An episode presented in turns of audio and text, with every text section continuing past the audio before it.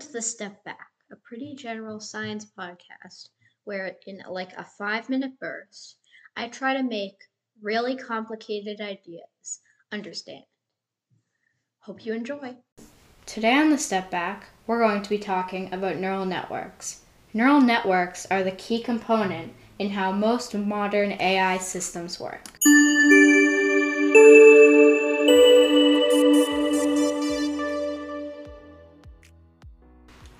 Before we start, I would like to take a moment to talk about Alitu, premier technology in podcast creation.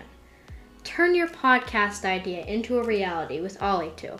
Alitu allows you to make finished podcast episodes in less than an hour and ship ever better content tirelessly. Alitu uses AI to remove unwanted noises and does all the editing for you.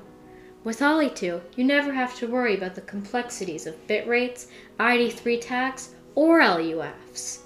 You can easily remove mistakes from your recordings, polish your episodes with reusable intros, outros, and smooth fades. Alitu also includes a selection of royalty free music and free podcasting courses to help you grow your budding or successful podcast. Click my special link in the description to support me and try Alitu for free today. Neural networks are a type of artificial intelligence system modeled after the structure and functioning of the human brain. They're designed to learn patterns in data and make predictions or decisions based on that learning. Information flows through a neural network in two ways when it's learning, being trained, or operating normally after being trained. Patterns of information are being fed into the network via the input units, which trigger layers of hidden units, and these in turn arrive at the output units. Each connection between the units has a weight, which determines how important the network thinks it is to a success.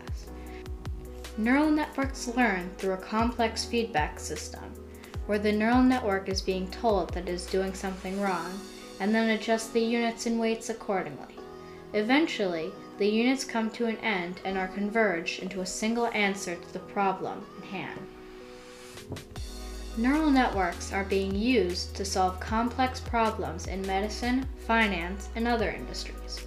For example, they're being used to diagnose diseases and predict patient outcomes in medicine, to analyze financial data and make investment decisions in finance, and to create realistic 3D models of objects in the gaming industry. The potential impact of neural networks on our future is truly staggering. One of the biggest challenges of neural networks is overfitting, where the network becomes too specialized in the training data and performs poorly on new data.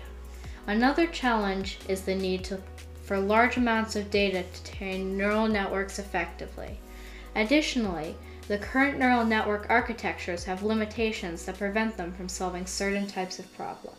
Thank you for listening to this episode, and I hope you enjoyed it. Remember to check out Alitu in the description, and goodbye.